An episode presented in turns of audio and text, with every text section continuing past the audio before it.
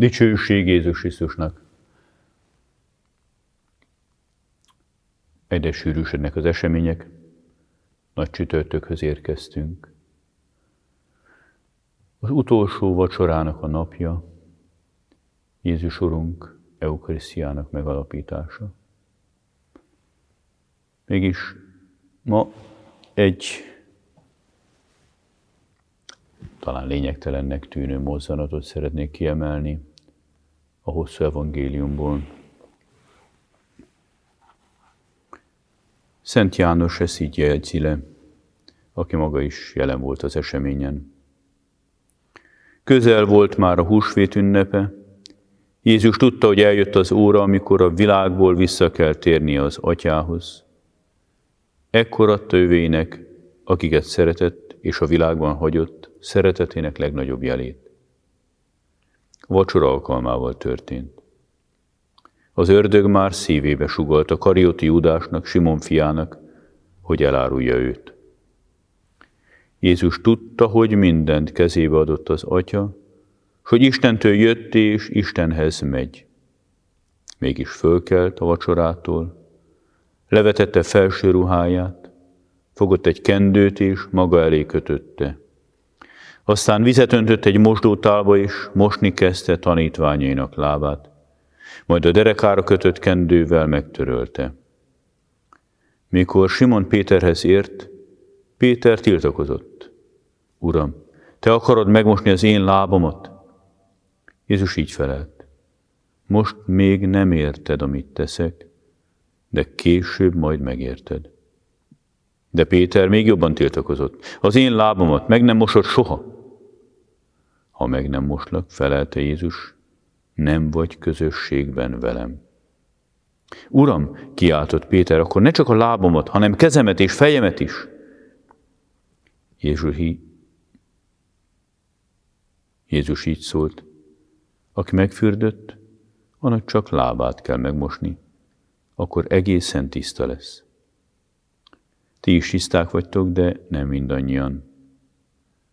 Tudta ugyanis, hogy ki árulja el. Azért mondta, nem vagytok tiszták mindannyian.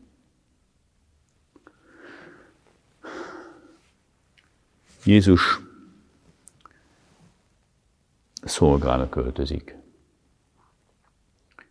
kendőt köt maga köré, előveszi a mosdótálat, a kancsót, és elkezdi mosni tanítványainak a lábát.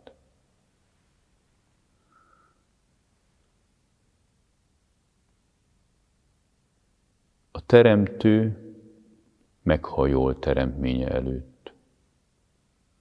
Sok titok van a mi hitünkben, ez is közéje tartozik. Nem értjük, hogy miért a megalázkodást vállalja az Isten. Miért alázkodik meg a teremtő a teremtett ember előtt? Neki nem, neki nem okoz nehézséget. Szolgai alakot vesz föl. Külsejét tekintve olyan lett, mint egy ember. Ő nem ragaszkodott isteni dicsőségéhez, mint zsákmányhoz, hanem kiüresítette önmagát, és szolgai alakot vett föl, hasonló lett az emberekhez. Ez a szolgai alak jelenik meg a legvégső formájában, a kereszten, ahol a legsúlyosabb megalázhatás magára vállalta, de amely már elkezdődött karácsonykor. Nem csak azért, mert nem fogadták be és egy istálóban kellett megszületnie az Isten embernek, hanem mert ez a be nem fogadás lelki elutasítást is jelentett, amely most fog kicsúcsosodni a nagypénteken.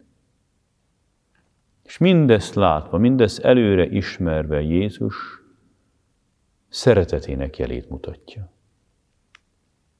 Nem szemrehányás van benne, nem vádaskodás, nem méltatlankodás az értetlenség miatt,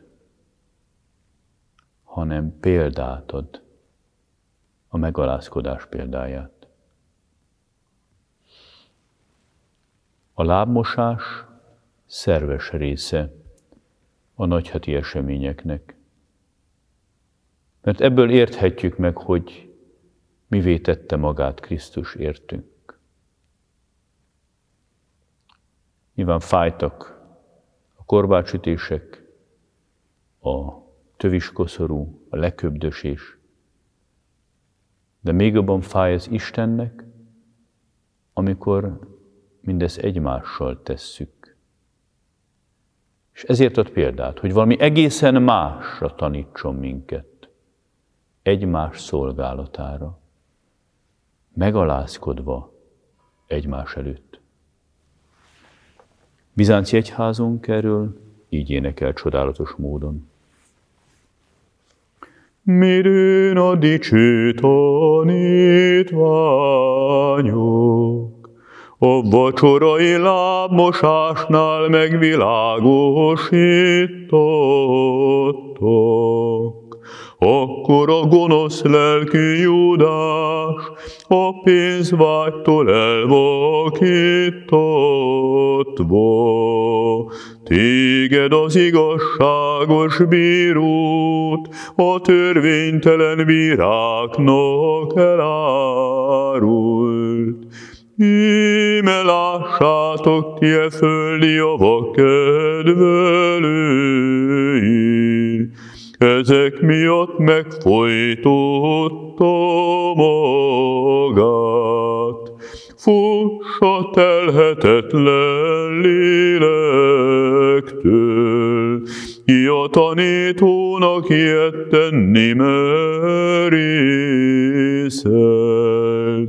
Minnyájunkhoz irgalmas Urunk, dicsőség néked. A lábmosásban az Isten odaadó magatartását mutatta meg.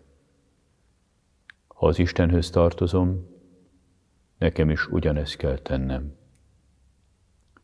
Jézus így tanított, ti mesternek és úrnak szólítotok, és jól teszitek, mert az vagyok. S ha én a mester és úr megmostam a ti lábatokat, nektek is meg kell mosnotok egymás lábát. A mai feladat az legyen, vizsgáljam meg, milyen, hogyan tudok odaadó lenni. Mit tudok tenni, hogy kifejezzem, hogy én is Jézushoz hasonló módon, oda, odaadó módon, Jézushoz hasonlóan odaadó módon akarom szolgálni testvéreimet. Vizsgáljam meg, találjak ilyen tettet, és tegyem is meg még ma. Amen.